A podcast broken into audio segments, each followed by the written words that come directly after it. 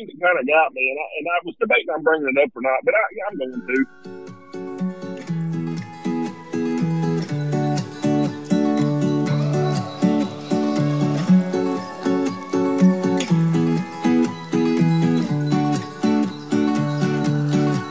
Hey, Adam, before we get started, let's don't forget to mention our sponsors. Yeah, the guys who helped bring this podcast. We couldn't do it without them. Guess we could, but it makes it a lot easier, you know? That's right. Chene Gear, waterfowl equipment that's built better.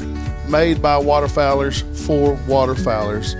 Go get you some Chene Gear. Miss Melissa at Duck Dog Clothing. For all your Duck Dog clothing needs, podcast gear, check out Melissa, our website at Duck Dog Clothing. Dropbox, go in, buy a t shirt or hat, supports us. We appreciate it. Don't forget your wet mud mats and your Kong bumpers. And if you're not Kong, Jim, You're wrong. Soggy Dog Gear, soggydoggear.com. Oh, Doug over there at Soggy Dog, he's a dog man. For all your dog training equipment, he's got it there. Go to soggydoggear.com.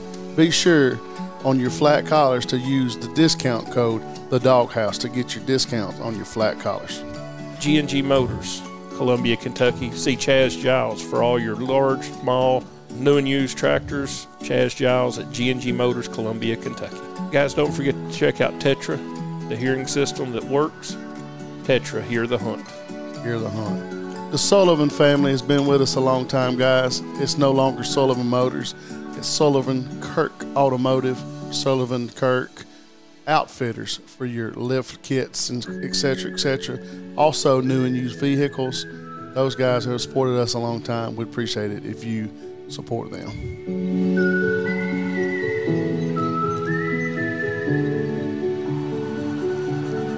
All right, everybody, welcome back to another episode of the Doghouse Podcast. Welcome in my friend, my pal, Jimmy Rogers. What's going on, Adam? How are we, bud? Oh man, doing all right. I'm doing all right. Hanging in Gain hundred percent. I'm hundred percent. I'm always sitting on a damn hundred, baby. I'm ready to rock. I'm a, I'm a hundred and ten. I'm I'm jacked up about hunting, man.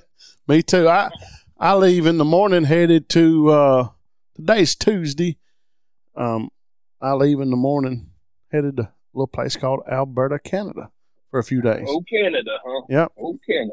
me and Spencer Halford and a few other guys that that we're all buddies are going to hunt with Thomas Gilpin for a couple of days and really looking forward to that.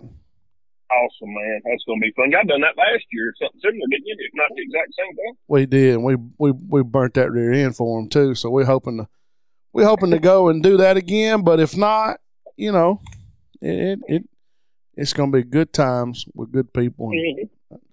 Maybe maybe you'll have a repeat performance. I'm rooting for you. there you go. There you go. I'm uh, I'm headed out tomorrow. Today is Tuesday, uh, the week before duck season opens in Arkansas. I'm leaving out tomorrow. So by the time this airs, I will be in a deer stand in Arkansas. um, back when you was working in the guide industry, when did you have to? How early did you have to get there when you was running Big Creek? Uh, I was always there by the first day of November. All, all dogs went home by the end, last day of October. I would take a load to my clients down there, and we would start gearing up uh, November first. Now, and usually by then I had done made at least two to three trips down earlier, just getting started stuff Right. going, you know. But I, I permanently moved in November first. That's Like we, we had, we life's changed a little hunters- bit. life changed a little bit. We we would start off with deer hunters. Uh, which would be the week before deer uh, season opens, and then uh, you know, of course, opening that opening nine days right into Thanksgiving. We would just we would be working hard, get separated for that, and then as soon as the split come, is we really bear down to get everything set. Because once that once it opened again in December, what we had is pretty much what we had to the end because wasn't no downtime. Know, we would roll right till the end of January. We'd get some two days off for Christmas. Just enough time to spend time with family. Back down there, go back right back to the folks in the field killing ducks. Yep. Ain't that something? And, Life's Yeah. changed. Life's changed a little bit for you, hasn't it, Jim? oh my! Oh, quite a bit. I, you know, we still training dogs. Uh, I've been working some dogs. I'm building a bridge. That's, that's, that's an episode in itself. I, I, I, most people don't understand that I'm a bridge builder by trade. Uh, I'm building my first one right now. Uh, we just crossed the 24 month mark in construction. That's so, you know, if I was charging by the hour or somebody do this, they'd be pretty upset right now with me. But this is my bridge, and it's a so. I'm going to explain that real quick because it is funny as crap. Uh, so I, my kennel is built across the creek. I have a creek. I'm going to say it's about 30, 40 feet wide, about 40 feet wide. Flows year round. It's a spring-fed creek. It's solid slate rock bottom, uh, limestone bottom. So that's really like a little short side note. That's reason bourbon from this area. Everybody, you know, that's what calls bourbon. The people that uh, made bourbon to settle in this area because of the limestone creek. So anyway, it's like concrete. So my dog truck and trailer, we drive across it every day. Boys come and go to work, we drive across it. And since I've lived there almost 20, hmm, 24 years now, I've had a side by side to, I'd have to fire up there more or put on a pair of rubber boots and walk across that creek. So I decided a couple of years ago, I want to build a bridge so I could walk across. So the bridge is 84 feet of flat deck, three feet wide, built out of aluminum I beams that I got from a uh, electrical uh, company that was scrapping them, and I I put them together and built a deck on them, built handrails for them, and I, all I like finishing up now is the ramp going down into the kennel yard. It's about in the center would be about 15 feet off the ground. It's 84 feet overall flat deck, and then about 28 feet of ramp deck going off the other side. So it's a pretty major undertaking, but it's been fun. That's something I enjoyed. Not everybody has built a damn bridge.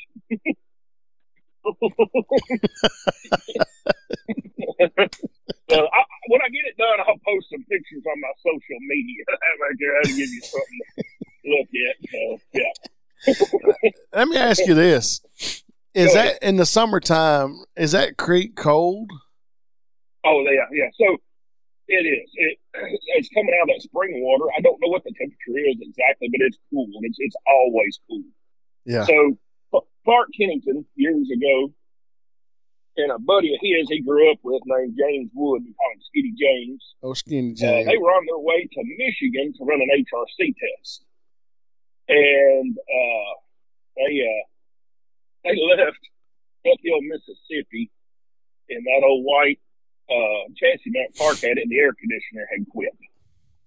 And the heat index that day in Mississippi is about 115. By the time they got here, it was about 108 or 9. It was miserable. And it was so hot. They said when they got in, they got out and stood in the creek in their bare, in their bare feet trying to cool off. Oh, didn't you say Paul would get in it and bathe when he was up there? Paul Shirley was taking a bath in it every day. Yeah, yeah. I, I was I come across the creek one day and I smelled Ozzy shampoo. I'm like, what, you know, that's pretty. You know, you know, it smells like grapes to me. I'm like, I don't smell Ozzy shampoo. I look over under the waterfall right in front of the house, and there's Paul in the creek taking a bath.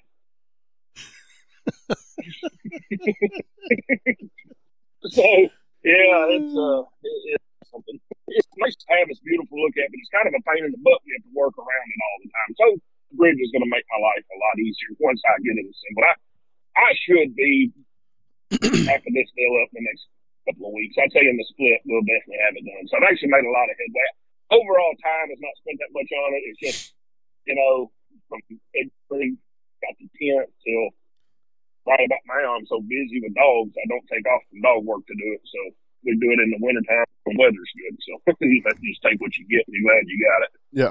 Yeah. I'll sure be glad to have it done. I'm excited about it. Yeah. Absolutely. Mhm. And I tell you what, life has changed so much for you, and, and it has for me too. But you know, used to November one, you'd be at Big Creek at the duck camp getting ready, but the the Master National ended on November the fourth this year.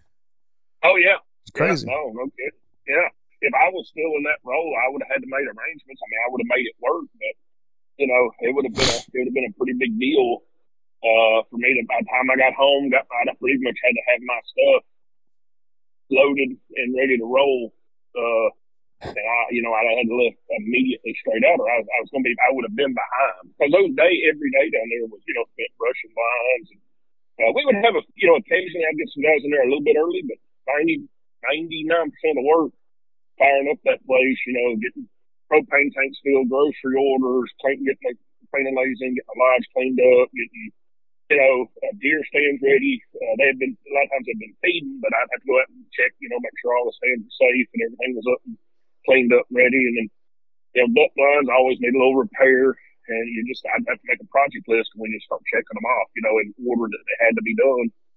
And uh, as the guides started coming in, I'd start, you know, dispatching them out to different things, you know, be like, y'all, you know, you two go and get the boats put in down at P1, and you two go get the get the decoy set at the Northfield, and you two, you know, and one of those things, it just magically all come to happen. You know, we we never we never not didn't have it done. We we always some way beat the beat the gun and, and be ready to roll when they got there. Sometimes I tried to get a little early on it because I always hated starting the season or flat out from working. You know, that was, I really tried to get a little better jump on it. That way we have a few days prior to season for everybody kind of chill out, you know. Right. Uh, but there's been, but there's been years on open, you know, the day on Friday when everybody come in, I still have guys out in the field trying to get stuff ready, just you know, pushing it that far. So, but it's a big operation, man. We had you know, 30 blinds and 25 deer stands and uh, a lot of equipment, you know, and that made a big difference what was broke down and what wasn't. And we didn't get a lot of in the summertime. Everybody was busy, so we had to do it. And we had to make a 30 day push leading into it. So, yeah. Well, yeah, th- things have changed a bunch. Now I'm, now I'm actually going down on Wednesday. I'm on deer hunt Wednesday and Thursday. None of my crew's coming in till Friday. I'll be at the lodge by myself, just hanging out and deer hunting. Yep. Yeah. That's something, ain't it? It is something. I'm excited. I'm ready no to doubt. go. no doubt. I'm ready. I'm ready to. I'm ready to hunt some and get Oh, out there yeah. and chase them around. It'll be a lot of fun. So Mhm. let's let's let's get going to where we're headed today on our on our podcast. Here we're going to recap the 2023 Master National at Thomasville, Georgia. We're going to talk Yep. about. We really haven't talked about your grand, Yeah. so we can talk about that too. So you, Mhm. you want to start You know- with start with your grand? Saying that, yeah, I'd be glad to. Look, saying that, let, let's let's recap a little bit of the actual podcast. I tell you, man, uh, and, and I'm gonna be truthful. I haven't had a chance. I've been so busy trying to get everything done so I can leave for duck camp. I got tomorrow on my ride. I will listen to pod, our, our podcast past, but you know there has been some great material put out since I was last on here. Uh, your uh, your story was wonderful. Thank you for that. That was awesome, man. Uh, done Thanks, a great man. job. And then, and then uh, I have not heard the one with JD, but everybody has told me uh, Jimmy goes to bed and Adam goes to the gold mine is one of the one of the top all time. So, uh, uh, I don't, and listen, that don't bother me at all. If, if, you know, you knew I was just. I think y'all done that just as I was coming in from the grand. I, Yeah. I've been battling a, a impacted tooth that was about to kill me. Uh, I've got that fixed since then, and, and I was in bed, sound asleep when y'all done that deal, and I couldn't help it. But uh, It was I- I about look forward to ten thirty at night. also, Oh yeah, at that's eleven thirty my time. Yeah, Yeah. so I, yeah, I, I can't, I can't function that late. I'm more too old for that. Uh, and then, uh, of course, Pat Burns, is, you know, legendary, and you know what we what we got to talk to about Mr. Pat was just unbelievable. And one of the one of the highlights of my, my career was just getting to sit and visit with him. So, uh, what a Yeah. what a fantastic individual and great information and, and just a great all around guy. So. I I, hope everybody's enjoyed this past one. I, I sure enjoyed making that one, Pat. I, I second that, Jim. It was really cool to get to hang out with Pat and spend some time with him, and as getting to know him over the last few weeks has been cool. And you know, we've all stayed in touch, and just really fortunate to uh, be able to do that. You know, Yes. get to know Yes. I guys look like that. Him and Yeah. uh, Chris went to the to the Noles game Saturday, the Miami and uh, Hurricanes, the Florida State Seminoles. You know, they're right there. Mhm. I think Chris Oyer went to Florida State, where he got his education, and uh, I, I I was talking to, or I to call Chris. He said, "Hey, babe, I can't talk. I'm at the Noles game," and he sent me a picture, him and Pat. So they were they were pulling the nose through. Awesome, man. Yeah, I, I'm looking forward to uh, here in a couple, couple weeks down in uh, going back down there for the workshop with him and uh, Andy Attar. I think that's going to be a uh, fantastic time right there. I'm looking forward to that. That's we'll get some advertisement from Mr. Up too when all that comes out. You know, I guess it's already where you can register for it or whatever. But that's going to be a fun time. I'm looking forward to that. Yeah, that that's going to be a just a ton of information for somebody that wants to go and learn about dogs and mm-hmm. really, mm-hmm. really, really bright minds uh, sure. in that camp. Oh yeah, no doubt, no doubt. Hey, so, the way they think about dogs is different. Um, Chris and Andy and, and, and I guess it all stems from from Mike. Now you know they all are are students of Mike, but just the way those men think about dogs is different, and I want to dive more into that. Oh yeah, no, for sure no, no question. I mean, you're talking about some names in the business that actually created the games we're playing. You know, I mean, they they're the ones that took it to the level it's at now. Yeah. So yeah, no, that's awesome. Uh, now, so uh, let's let's move on. We'll talk more about that later. Uh, we'll start. You, you say you want to start with the grand? Yeah. Why don't you uh, recap? Why don't you just give a quick recap of your grand and oh, and, we, and uh, we'll we'll dive more into depth on the national. Mm-hmm, mm-hmm. We uh of course, that's been a while ago now. Yeah. Uh, it's been a month. Uh, we uh, we were in Kentucky this year for the International Fall Grand, uh, Region Six. Uh, put it on. Good buddy of mine, Leroy Mason, worked his tail off and done a fantastic job getting everything together. The Grand Committee come in there and, and uh, those grounds at Paducah, which will be where the Master National will be next year uh, for the first time.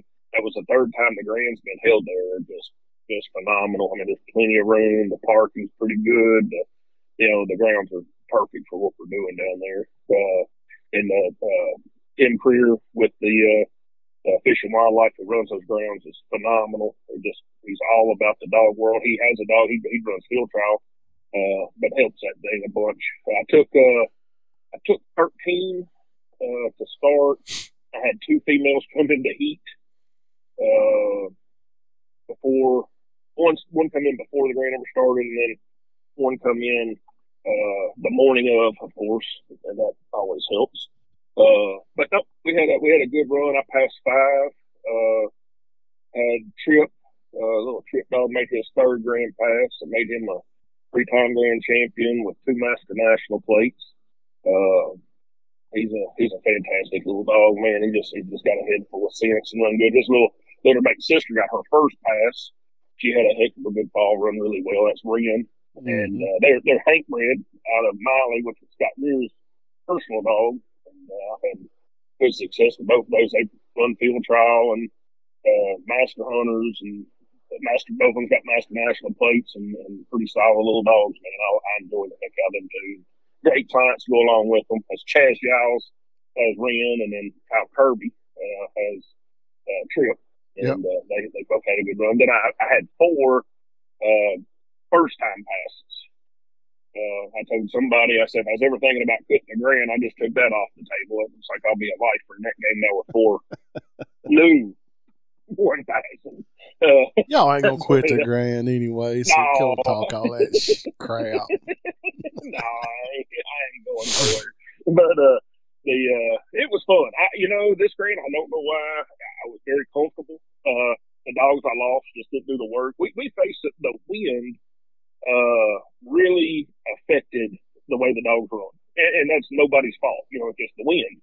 And uh, the dogs I lost was totally lost. You know, they they they were doing the best they could. They great dogs, just made mistakes and and couldn't couldn't overcome you know a bad condition and uh, it is what it is. You know, so I, I was not, uh, I was not upset at all. I was proud for the five I passed. I'd like to get the others through, but but we trained. We had good pre-training. Me and Tyler had a had a great time uh, pre-training at Dr. Austin Brooks, uh, which. Kerry Austin Brooks. I don't know, he's one of the greatest guys ever. He's one of Scott's buddies. He lives down there in Dyersburg, and he yeah. used to run with us. He kind of gotten uh, a little older and not in real great health, so he's not getting opportunities on as much as he wants to. But it was fun spending time with him. Skipper was with us, so Skip Sparkman, the Golden Voice, uh, hung in there with us for a little bit. He went out, I think, in the in the second or third series, and uh, he uh, he headed home, but he'll uh, he'll be back. So it was a, it was a good event, and I think they've done a fantastic job. We headed back down to uh, Georgia where we run this past spring. We're going right back there, which is, those grounds are fantastic too. So I'm looking forward to that. So that's pretty much the grand in a nutshell. There's always some event things that happen that's different, but you know, overall, just just another grand that was well run and well orchestrated. Good. Yeah. Very good. Well, congratulations on your grand passes. Thank you very much, very much. Uh, and then we left there, come home, uh, spent about two days at the house, loaded up, and headed to South uh, South Georgia. And that's where I met up with you at. In Yeah. Crew. Mm-hmm. Yep. Thomasville, Georgia. Some of the finest dog ground, not some of the finest dog ground Yeah, I was going to say, I, I'd say I've, I've ever seen. I, I knew it was nice down there. I had never been in that area. I, I was literally blown away at what is there. I, I'm I'm just shocked at the at the amount of thought and effort that these people have put into these grounds is just phenomenal. I mean, it's it's it's crazy. We uh our pre-training that we drew first time ever that I you know I've run the national several times. I know you have too. We have never drawn for uh, uh, grounds. You know, we've always had opportunity to train on private ground. Usually the draw grounds ain't that good, and and I would have to say that the draw grounds that we got was as nice as I've ever seen or been had the opportunity to run on in my life. Yeah, the draw grounds were the best grounds we've ever trained on in our lifetime. Oh, no question. Yeah. Uh, a lady, I didn't have the opportunity to meet her. Uh, her name, is Judy Rasmussen. Uh, her property was fantastic.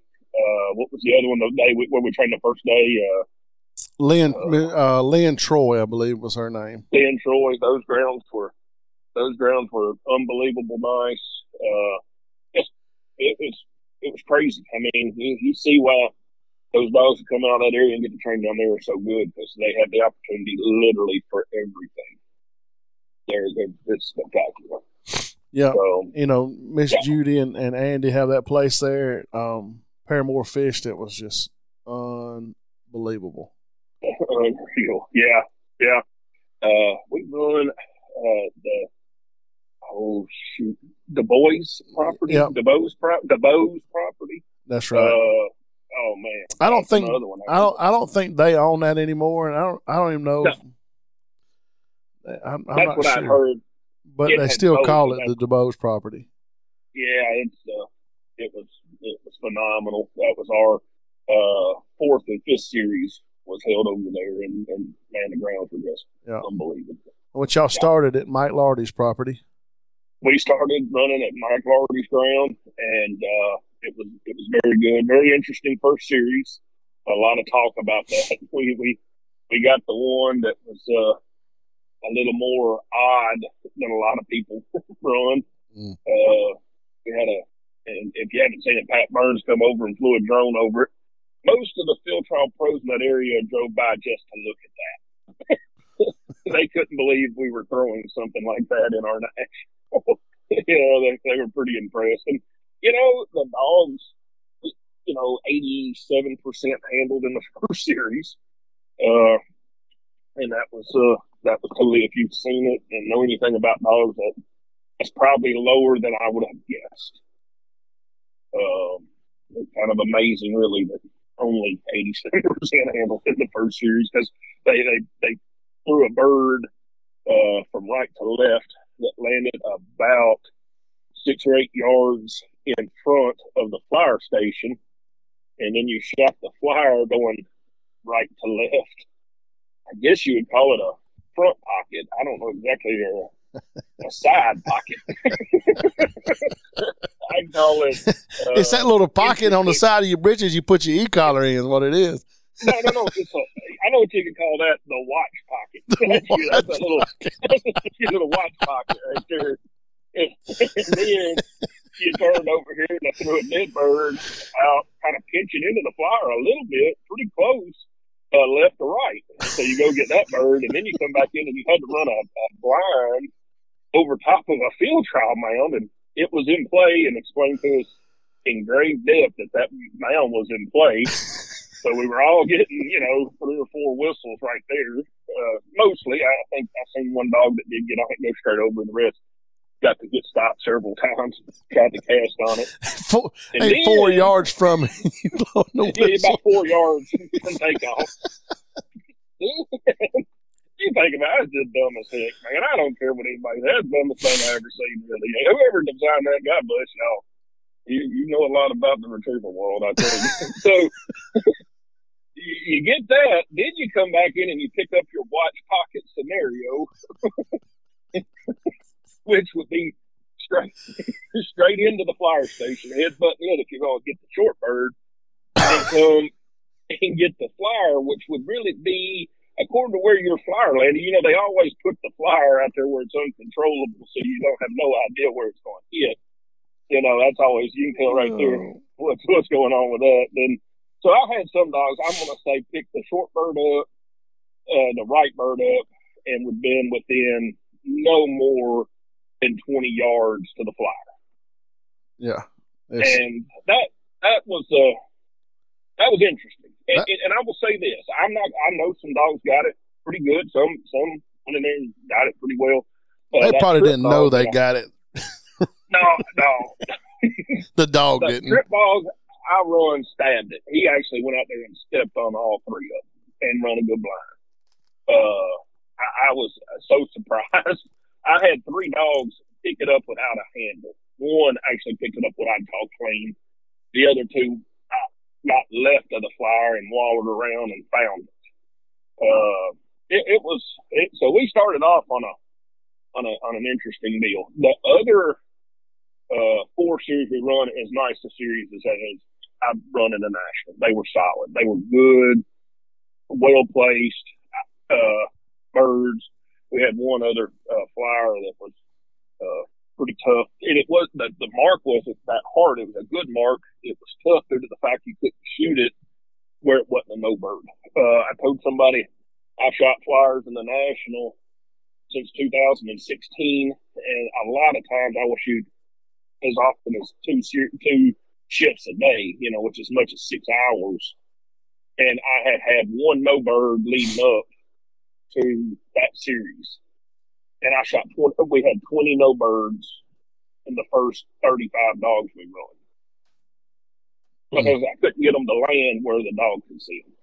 Somebody didn't take into account that you know that's a flyer. I, I- I don't understand that a control bird you know, a dead bird where you can guarantee where it hits has to be thrown in somewhere like that and, and to put a guy out there. So then I ended up stuck out there. Me or Tyler Patterson was stuck out there the whole time because we had to have somebody that could kill it right where it had to be. And there's other guys I'm sure that could, but it, it was a learning curve to figure out because Tyler had the same thing. They had they had a crate, a full crate of no birds, trying to get it right. Mm. So it, it's a it, that was tough, but the mark was a great mark. If you Uh, put a dead bird right there, it's a great bird. I seen it. oh, I came and looked at it. Yeah, yeah. You throw a dead bird right there, man. You you gonna find out the dogs at mark. You know, and uh, I, anyway, that's just part of it, though. I, I just, I, I, you know, that's that's one thing is uh, overall they need to take into consideration what a control bird is and what a flyer is and what they're used for. You know, that's something you're not going to see ever in the field trial world where they're trying to throw that that type of deal. But anyway, uh, it was fun. We had a good time. I passed four dogs. Uh, had a couple of heartbreaks. The only thing I lost dogs on was a blind. Uh, blinds. Uh, not exactly sure on a couple of them why, but that's just part of the game. You know, you take what you take what you get. Be glad you got it. I guess it could have been a little rougher. Uh, but they judged us. The two guys we run under judged us to the last herd was picked up, and I'm sure that's how the national wants it, and that's how it should have been done. And some dogs got dropped in the fifth series for you know chopping up a- down the shore, kind of a down the shore water blind, and uh, and was lost in the fifth. So, but that's uh, that's part of the game. You know, we we had we had a good time. It was uh, it was overall a pretty good experience. Well, good. And what about you? Um, yeah, I mean, we had a, we had a good national, um, not a great national, but a good national. It was fun, a lot of good people, and you know, I, was, my, I love my flight. I like I like the people that I'm in over there, and they're they're they're a lot of fun and and good to be around. Uh, uh first series, I, I tell you what, if you just did the the marks that we seen, I would say that they're probably as good a set of marks as I've ever seen at a national. Um, but when you throw in, you know, the blind the blinds in the middle of them, and and all that type of stuff, it kind of that's the kind of stuff that just I, I don't know what I'm trying to say, Jim, but I I don't know how to say it, but it just makes it makes it not as good. Does that make sense? Yeah, yeah. Are you really testing the marking at that point? And you Yeah. go off of a great set of marks and and then just see which ones can kind of luck into it a little bit. Right. So like our first series, they shot the flyer out there. At, I don't know, 150 or so, and it was a great mark. It, it it is a it is a beautiful mark. Then the right bird and then the left bird, and you go get it. But then you pick up the go bird on the left, and then you run a blind that is about seven steps outside of the flyer station off the backside. All right. Now you get it, then you come back, pick up your right bird. But when you go for your flyer, if you're just going to hook the gun, which is retired, you can't necessarily hook a retired gun, but you know it is what it is. If you go, if you're going to go right on the back side of it, you're in the blind, and at that point, if you go in and hunt that blind, you're out. So uh, I feel like we were forced to handle right there, where a lot of dogs probably would have just maybe hooked around and went in there and, and, and figured it out. Does that make sense? Yes. they they they didn't get a chance to. You either went in on the right side of it and, and got it good, or you or you handled. Um, I, I felt like that that type stuff where they the concepts of, or, or the theme of what the national put out there um, forced forced a lot of handling to me. Yeah. Um, Yeah. But you know, it is what it is. You just got to do it. You know, and we had great judges. We had um, Dave McPherson and Rich Ellis. Um, both of them were, were great guys. They were kind to us. They were never out of the way. They judged us fair, and um, they they had what they wanted to see, and that's what that's what any judge I've ever ran under. They have something they want to see, and you got to do your best to give it to them. You know, Yeah. No, for sure. and um, so they they were they were awesome. I can't can't say enough good things about about those two guys, and um, I'd run under them again tomorrow if if it come down to it. So, but you know, just all that that with those grounds and and the set of marks they had that that was they could they didn't have to interrupt it, and I don't know how if I'm pretty sure this is how it works, Jimmy. And you're more involved in the national than I am as far as the politics go, but Oh no, not not anymore. Not anymore. My politicking days are over with, bud. I I'm just normal old citizen at large. I have no say in anything, nor do I want to. But go ahead, get get but I think I think when they get there, the, the the national people tell them this is what you're going to do. You have no choice. Here's your land. It's got to be a triple with the first bird out flyer interrupted. Um, and and they don't have any choice. And then the third series, you got to have a remote um, seeing, and then the second series, you got to have a, a diversion. I think they set all the parameters for them. You know, does that make sense?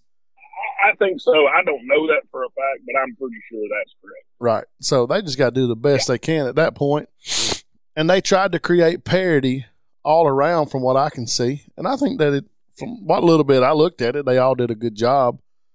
You know, oh yeah, Um, but anyway, that was our first series. Our second series was was a land water test. It was a really good test. It had a, one little short bird in it. It was a bridge mark that was incredibly hard to get. Um, if you ran it the right time, the wind gave it away. But if you didn't, it was it was tough, tough.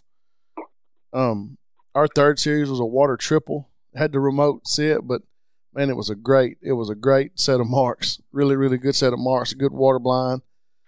Um, our four series, if if you oh, it had a hot blind behind behind the uh, go bird, Jim, and I'm I don't know. I'm going to say 30 yards. It, it might have been 35. I I don't know exactly, but I'm going to say approximately 30. And then the wind picks up, blowing from the hot blind to the go bird. All right. And the go bird's kind of thrown off in this little kind of little dip. And a, a lot of dogs went in right in there and got it. But if you did not, as soon as you got past it, five or six yards, they winded the, the, the blind. So then they take off for the blind, and you had to handle. You had no choice. The dog had. I'm not saying give them a chance to waller, but it had almost zero chance to figure it out. Yeah. Oh, I ran past it. Let me ease back in here, and and, and, Yeah. get this bird out of this dip. As soon as they went by it, five yards, it smelt the blind. Ugh. You know, Yeah. stuff. And the, wor- the worst thing about those scenarios, and, and it's just looking at draw, because I, cause uh, so the first series, I didn't get drew. I did not draw dog one. But the third, four, uh, let's see, the second, third, and fourth series, the way the rotation was, I run dog one. You know, I was the first dog to run those. right. And that, that, you know, and that's just bad luck when you got three dogs, you know, to run the very first dog. Because in those scenarios, you may not realize it's that influential until you sacrifice the first few dogs and everybody, oh, don't let them get here. Well, dang, it's too late for some of them dogs. They done got back there, you know. Right. that, that's that's the part that kind of makes it a little, you know, that, that's that's a I don't say unfair necessarily, but that makes it a little tough to Yeah. and- get if you're the first guy. Yeah, know? I, don't- I don't want to call it unfair either. I mean, I'm not saying this the tests were unfair; they weren't. But just, No. but like take our four series for example. We had a the first bird out was a flyer, and it was up the hill, and it was it was out there pretty good too. Which you know, distance is irrelevant. Then the short bird was thrown severely angled back, and if the wind picked up, it was almost straight back, and toward the flyer. Great set of marks, extremely hard to get.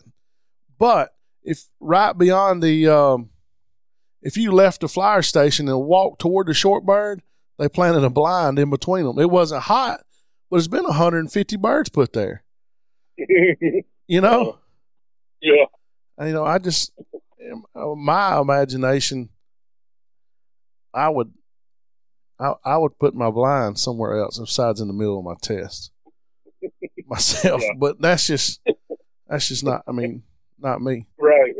No, no, but that's something we, you know. everybody there had to deal with it. It's all good. I just stuff like that. It's just it's just I don't it, it don't fit my train of thought. O- overall, I think people come out better on those tests than than they anticipated as a whole. You know, like I say, I got I got dinged on some lines. I kind of feel like a, in the same thing I got in Oregon, and maybe so. It, it's obviously me. I got to figure out what they're wanting on blinds because I'm running them as tight as I can. You know, I'm getting the marks. I'm not, you know, I'm not handling. They're just very little to no handling on marks at all. And then I get picked up on a blind and not even sure really at all why. So I got to figure that out because it's dogs that have just passed the grand running the same blinds on twos Right. you know, and I don't know if I'm missing a corridor or something. That's something I've got to concentrate on. I know I got to get better at. But uh, anyway, that's uh, overall, I was tickled with the way my dogs handled those scenarios. I mean, they they they totally understood. I never had a dog when I knowed off. They totally worked with me. I never had you know any refusals. Uh, they tried the remote set again, and that I get. I don't know. They tried that in 16, and they didn't get anybody. And I don't know, but one dog I've even heard of it got. And that wasn't in our flight. I think y'all lost one, didn't you? On the remote set deal. Yeah, yeah. The one of the last ones, Dane. Uh, one of my new friends, by the way, Dane Johnson. Mhm. I, Um, I got to run the grand with Dane a few years ago. I love that dude, man. He's he's good as gold. Man. he, he, he's, he's awesome. always fun.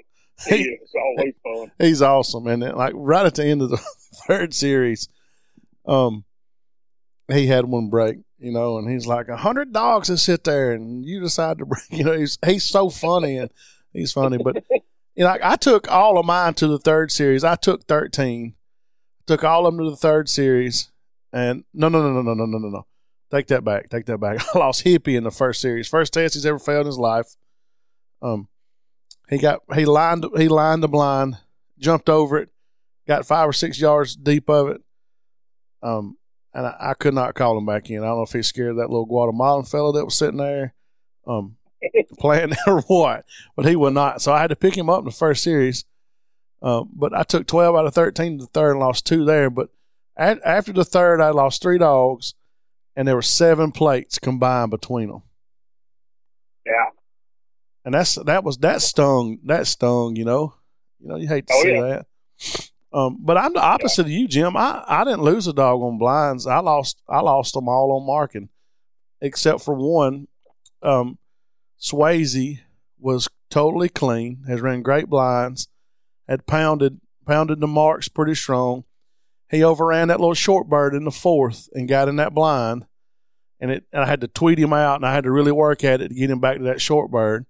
Then he comes back and he goes and pounds a flyer and runs a blind, and he gets dropped for trainability. So now look, it was not Yeah. clean coming out of that blind scent whatsoever. I'm not. I'm not saying. I'm not saying that he shouldn't have been dropped, but man, that that stung too. Having a dog 100 percent clean, um, Oh yeah. right there. And then I lost another one in the fourth. That she just overran the go bird a little bit, winded the blind handle. She gets up there on the flyer and can't find it. That double handle in the fourth, and she was. I think she had handled one time before, but we had a really, really, really good test going. So it's that like that hot blind blowing back in the test, that bush league shit like that has cost me a little bit. You know what I mean? So Oh yeah. she Yeah, should have. no, she should have hit the go bird. I mean, I mean, I mean, maybe she should have pinned it. So just stuff like that. But anyway, I passed hope seven. Now, I hope now with, with the ATC and the Master National, I hope that's leveling that deal out. You know, surely the guy, if those tests don't sue them, nothing's going to. You know, because Yeah, they couldn't, they they thrown everything but the kitchen sink. I mean, you know, no offs, hot blind, uh, remote sets. Uh, one thing that kind of got me, and I, and I was debating on bringing it up or not, but I, I'm going to. So we, we, Kevin, KJ, our, our, our, our producer here, which we're to get to in a bit, uh, he come over and I was late to run in our fifth. So we rode back over to check it out to see how the other group was doing who moved into our first. I've never ever went back and looked at another test, but I just wondered how they were doing with that scenario. And dang, if they hadn't moved the line to the blind, wasn't across the mound, they would have to just run beside it. Oh, no about that was a little peculiar. Yeah, isn't that, isn't that peculiar? Uh, Boy, that, that's fair. You know, after you handle a dog three or four times right there within 20 yards of you, you start getting some nerves and stuff. And then he's got to go. Then he's got to go pile back into an old good, good for them guys, man. They, they they really lucked out with some judges that didn't want to have to sit and watch that crap. I guess.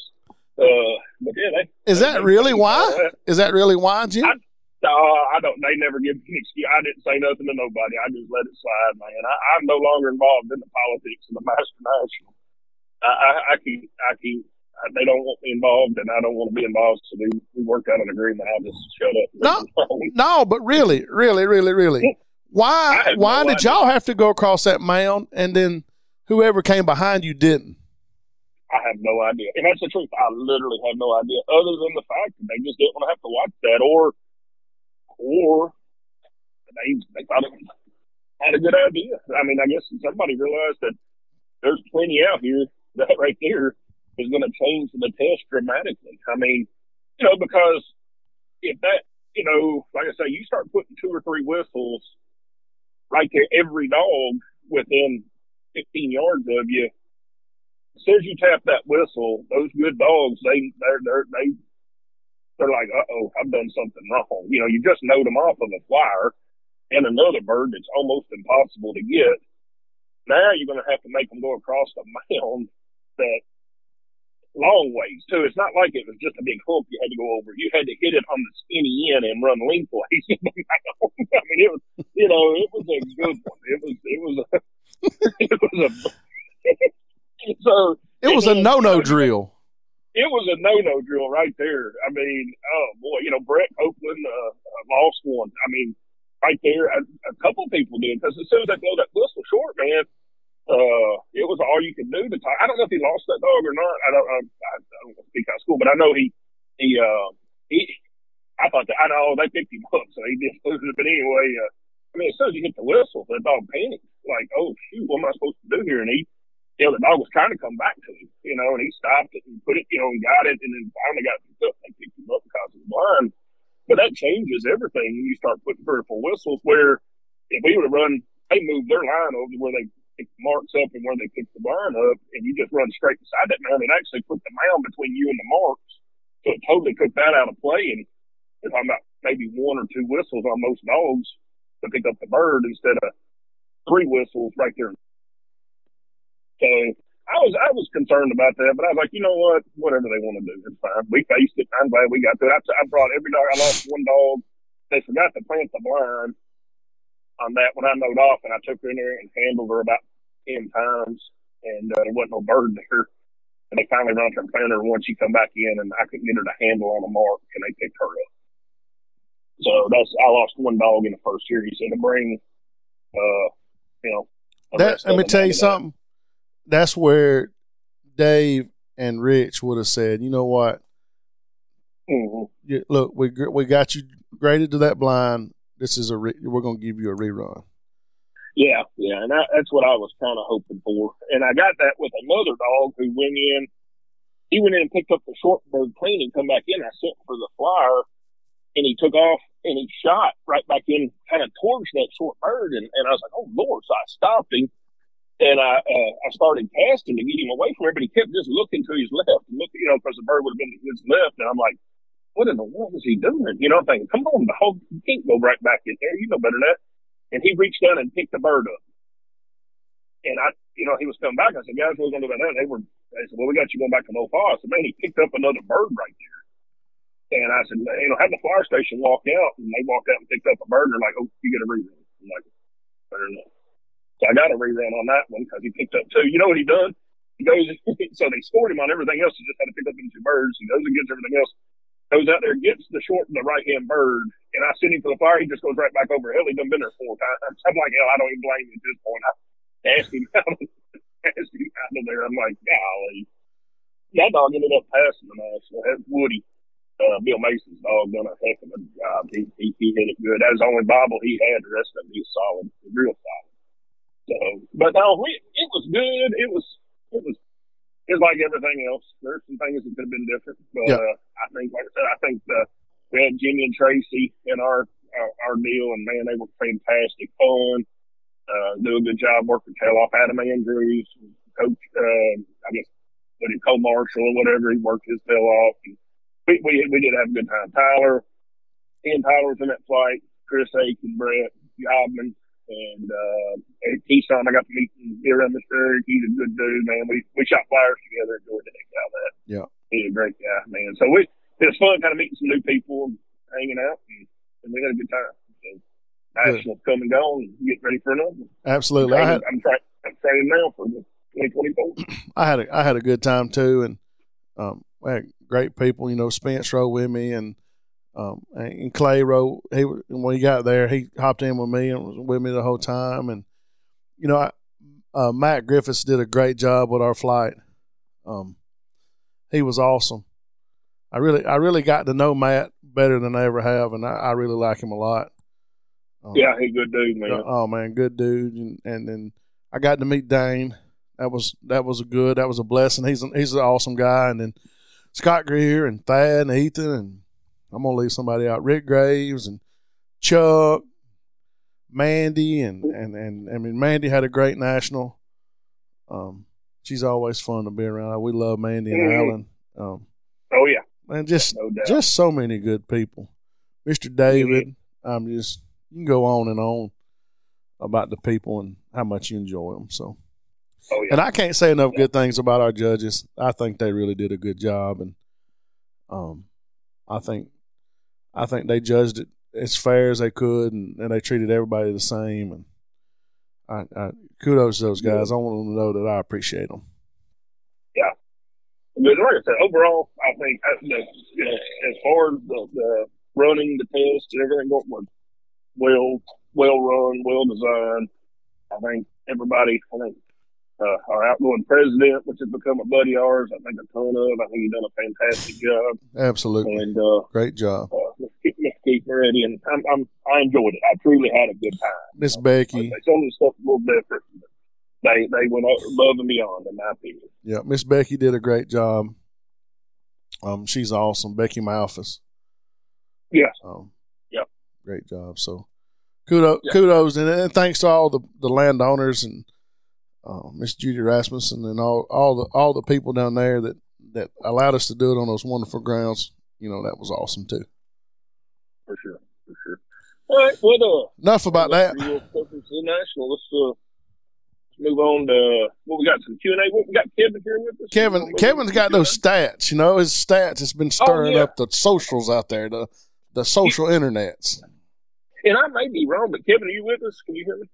Yes, sir. I got you. Hey, Kevin, uh, is today a big day for you? Something special today? Man, um, hmm. I mean, just something off the wall, like your birthday? Would it be your birthday? today? no, it, no, it's actually not my birthday. It, it is my dog Joe's birthday. I know, I know. You posted it on Facebook. Look, he's eight eight years old. Uh, you know, he's fairly active on social media. I, I don't do social media, but Joe seems seems to like it. Uh, between running tests and, and uh, picking up ducks, he spends the rest of his time laying on the couch on Facebook. I, I've noticed that. I've seen Joe turn. His birthday was today. So tell Today is Joe's birthday. Today is Yeah. Joe's birthday. Mhm, mhm. So, what what kind of stats you got for us? I like this part, man. Yeah, so the Master National uh, overall, 46%, slightly over 46% pass rate. Yes. And which, with the test, like what we've just explained, is amazing. I think that goes to show that that that the dogs are way better than they're given credit for. Yeah. Go ahead. And and you make it through the qualifiers, you, you typically, you know, it's the better dogs making it to the National. That's correct. Not that, not that this podcast is a fan of the qualifying model as it currently sits. But, Uh, better dogs. So 46% there. I, think the more interesting fact is, you take the dogs that ran the Grand in the fall and the Master National. I believe we calculated somewhere around 192 dogs were going to try to do both. Uh, out of that group of dogs, we believe, and, and it's hard to decipher, we believe there's 77 dogs that passed the Fall Grand and the, the Master National in 2023. Yeah. And you know, I have one, Daisy, uh, which is new. She had this her second plate, uh, and that was her first ever attempt at the grand and passed it.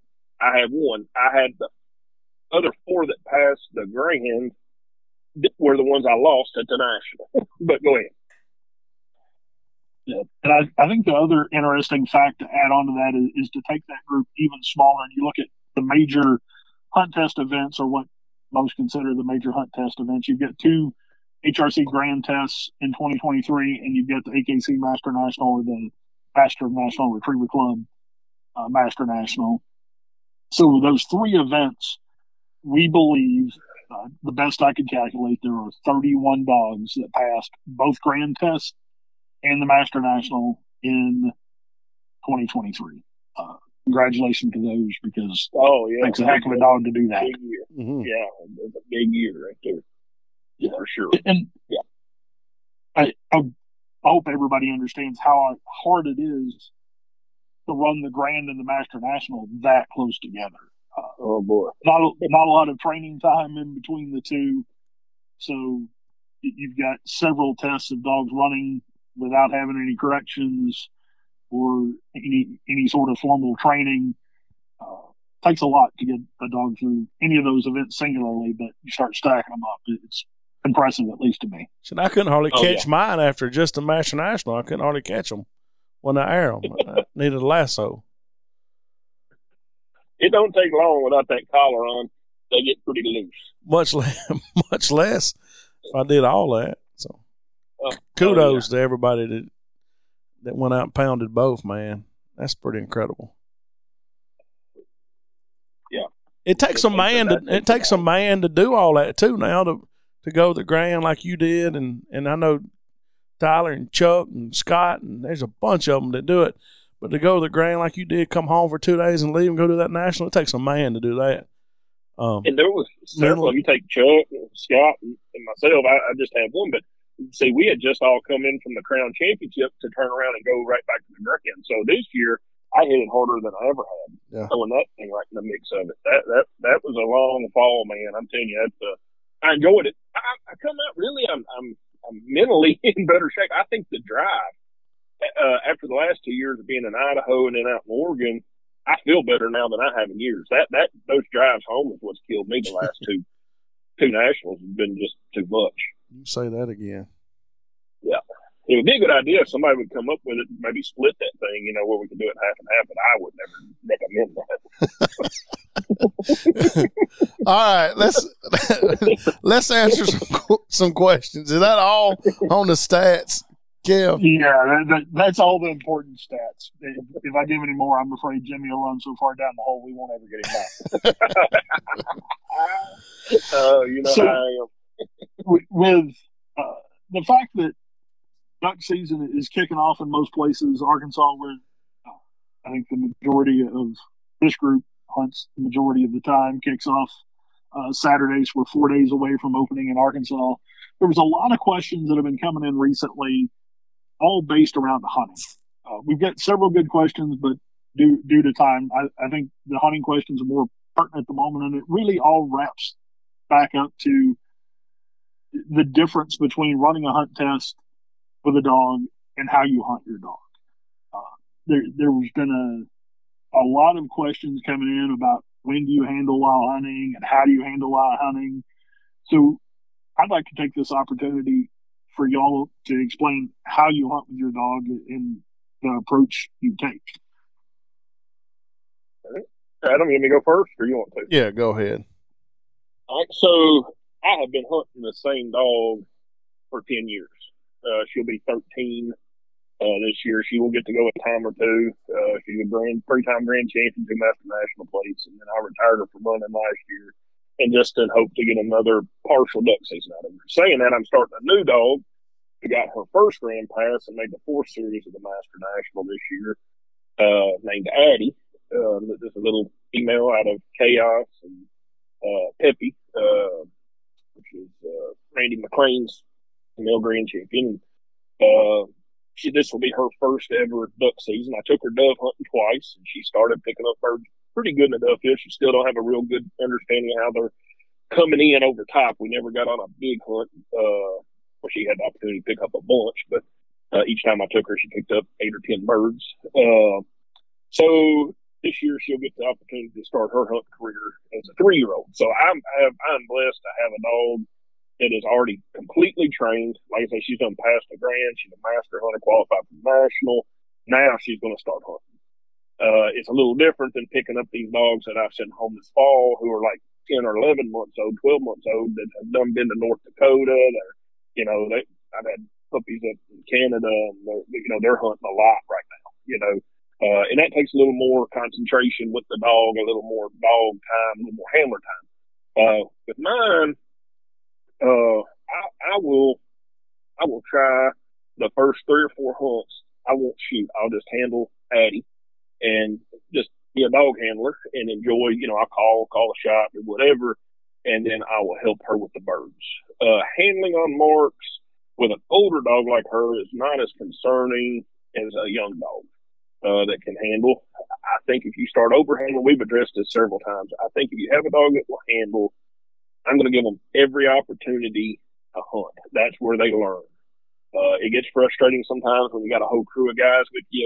A new puppy is not a place to take to an Arkansas timber hunt where you're going to shoot, you know, six limits of ducks in three hours and nonstop shooting or two and a half hours and nonstop shooting and people hollering and shooting and going on because the dog, you can get in the middle of the hunt and mess it up. It's more of a, it needs to be a little bit more of an intimate, uh, a hunt where maybe you and a couple of your buddies, an afternoon type hunt or whatever, and if you got to walk out, I think is better than handling. Go out, you know, if you got to wade the rice field or wade up the timber and get them in the right spot to find the bird and let them learn how to hunt, I think is, uh, is crucial.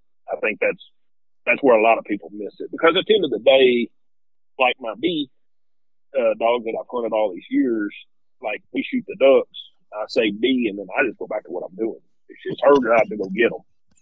You know, I ain't. If she needs my help, we're in big trouble. She picked up thousands of them. You know, mean, I guided with them for several years, so I'm not gonna. I don't want to have to mark the dang birds. That's her job. Now I've got a good idea where you know the ones I've shot at are gone down, and I may know where some other ones are. But she she she knows she's sitting there perched watching those birds, and she knows she don't have to rely on me for it.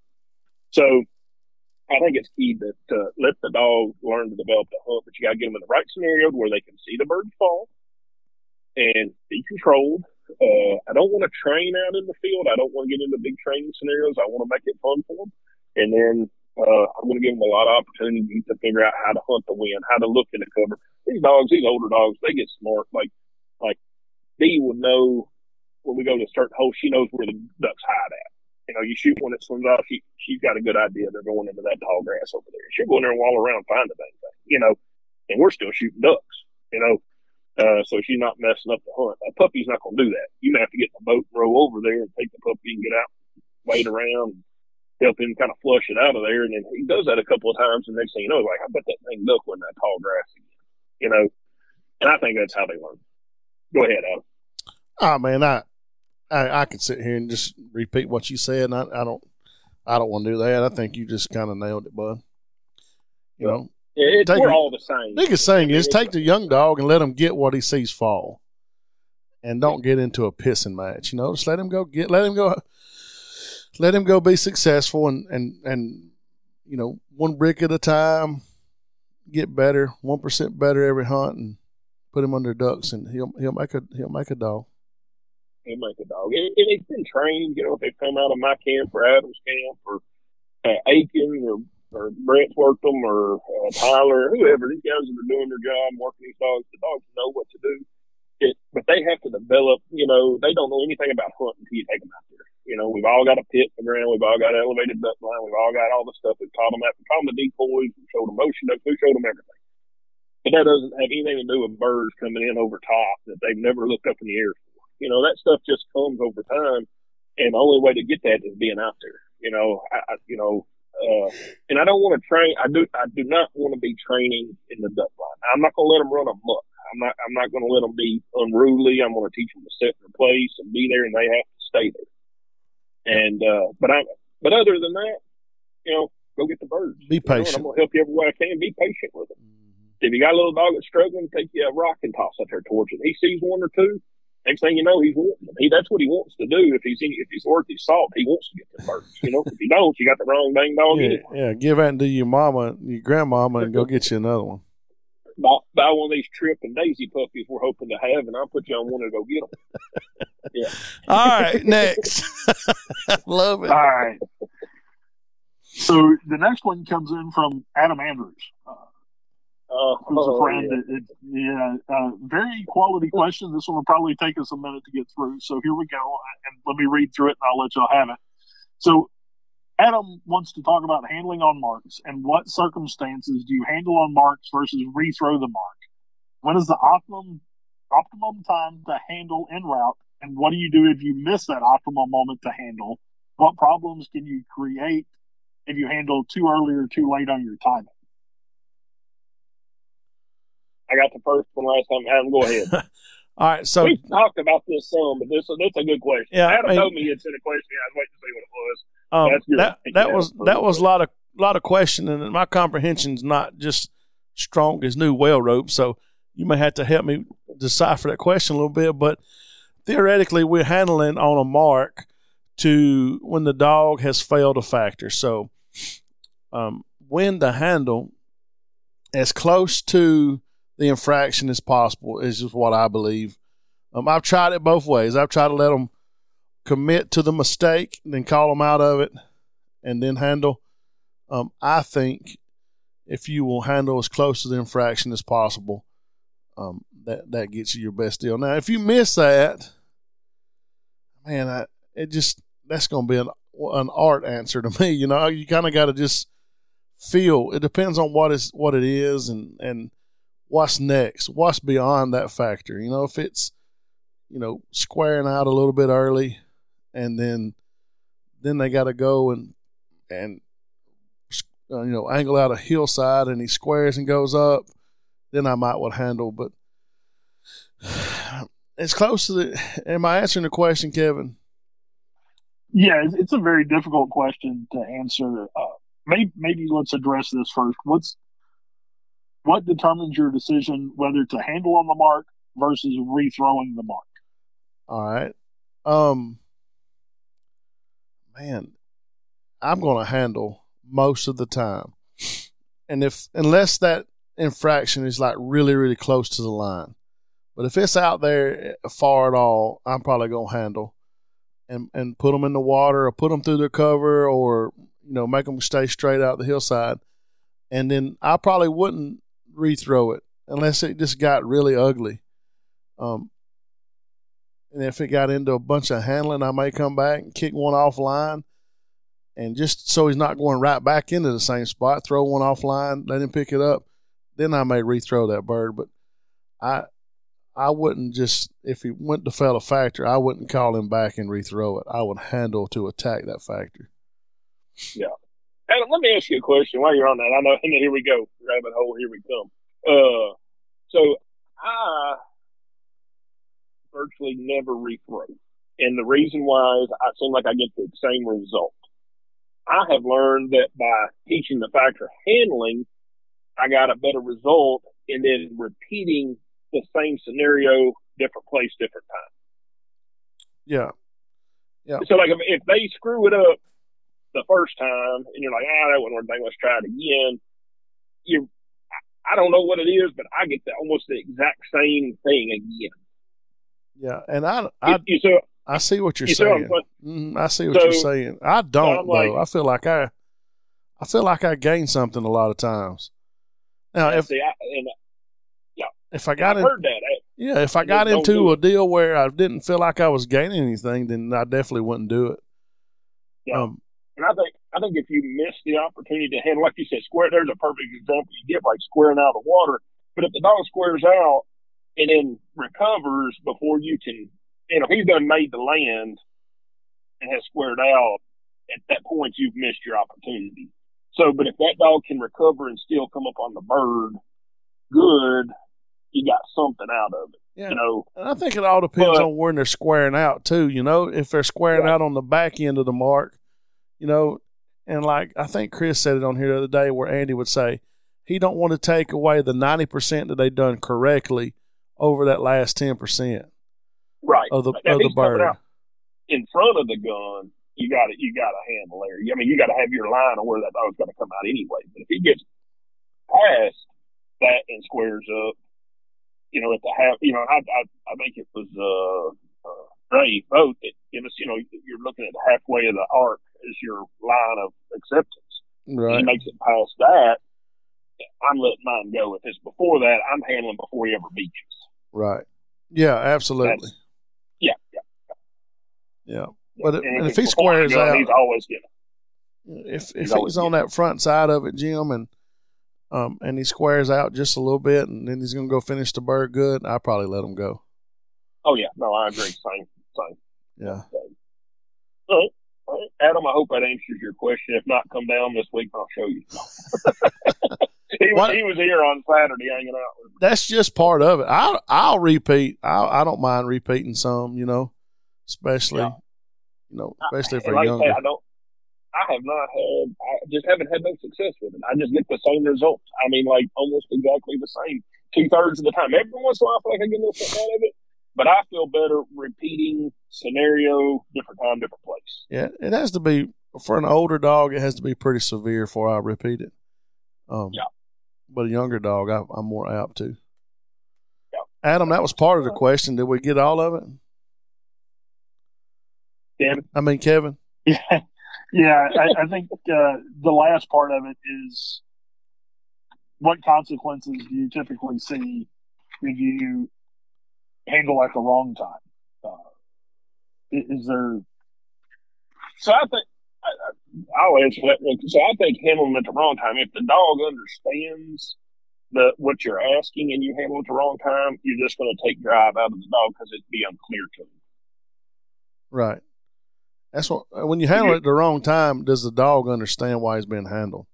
When you handle Yeah. at the right time and can show him what he needs to be doing, then he can make sense of it. But man, at the wrong time, it's you got to figure out a way. You know, what, how can I gain something at this point? You know what what can I do to gain something from the situation that I'm in, and just I'll tell you a scenario. try to gain a little bit and get out of there, out of that situation.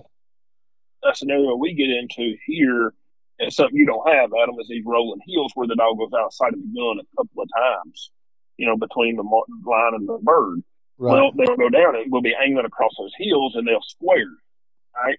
Well, I, you have to wait, or my opinion is I have to wait till they get to the top of the hill where they can see the gun, stop them, and cast them. That's the reason we train in white so much because I can cast them to that gun at that point. They can understand then that they come offline. If you stop them going halfway up that hill, they don't understand because they don't have anything to cast into. So I think that would be too early to cast. I think you're just stopping their momentum and they're not real sure. But once they come up on that hill, and you stop them and they cast that direction. They see that gun, you can almost see that, aha, and they'll get back online. Does that make sense? you don't think that it's stopping them halfway up and say, look, just keep going straight out of that hill. And then when they get to the top of the hill, it makes sense to them that, hey, he, he wants me to stay, not to square the hill and to stay out the edge of it. I've not had the success with that that I have let them get inside of the gun.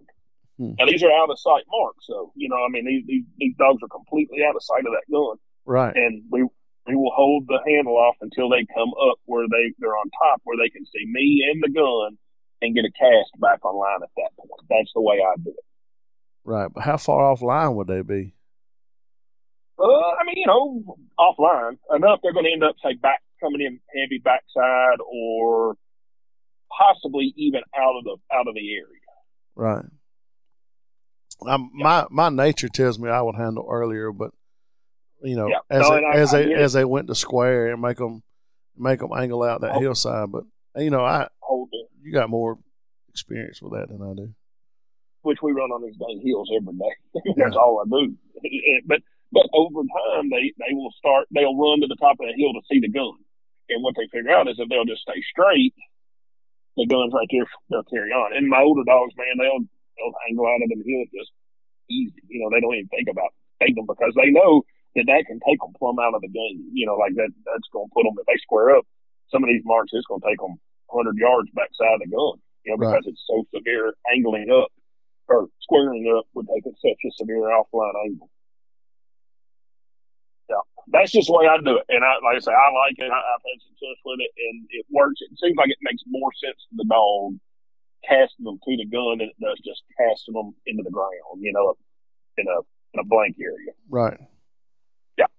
it- that's you know, and we can differ on that. I, I I I see what you're saying, and I thought the same thing. But when I started waiting for the dog to be inside of the gun, I got a better result. Right. Right. Makes sense. Great Yeah. question. Very, very difficult to answer. Uh, It's so Well, I mean, subjective to what's going on, and it's such a it's such a feel to to what you do. A lot of times, and it's no black and white answer to some of that stuff. No, no, that's But right. You it's gotta- gotta definitely pick something- with it. it's definitely something that uh, we will try to work on at the seminar coming up in March of next year. Yeah, I mean, Absolutely. absolutely. We can show you. I can show you better than I can tell you a lot of times. There you go. There you go. Adam, get in early so you can be there to watch. All right, boys. That's uh, is that going to be a wrap? We've got we got a pretty good. We got an hour and twenty minutes on this thing. That is that all of it, Kevin? or You got another one? I, I do, but uh, that, that's probably enough. Uh, I know Jimmy's got a, a bridge to build. Adam's got stuff to do to get ready to go to Canada. So, Yeah, I uh, got- I'll let y'all off the hook on that. Yeah, I got a client client coming to pick a dog up here, Mister B Dub. So, um, yeah, I'm good. I'm good if y'all good. I'm good, man. I appreciate it. Kevin. Thank you. Tell Joe happy birthday for us. I'm, I'm, I, I will. Will do. I, I'll okay. give him a little pat on the head just for you, Jimmy. Ce- celebrate Uh, the style. Jeez, Yeah. Louise. Good deal. All right, boys. I'm uh, I'm gonna run in Lowe's here and pick up some supplies and uh, head back to Bridgeville. Uh, Guys, we'll enjoyed it. talking soon. Well, we'll, we'll we'll we'll get back at it when I get back from the motherland. Absolutely. Go give them ale, bud. Yes, sir. Thanks everybody for listening to another episode of the doghouse. Um, we appreciate y'all. Thanks for your support and, and all that good stuff. We'll see y'all on the next one. And guys, don't forget, go check out our new website, thedoghousepod.com. Um, you can submit questions, see all of our guys that sponsor our show. Click, click, click, boom, go buy some stuff from those guys. And see us on, on, uh, on the face page over there, at Facebook, the Doghouse Podcast with Adam and Jimmy. You can contact us there. We're going to try to put out some content and stuff there. Thanks for listening. Appreciate y'all.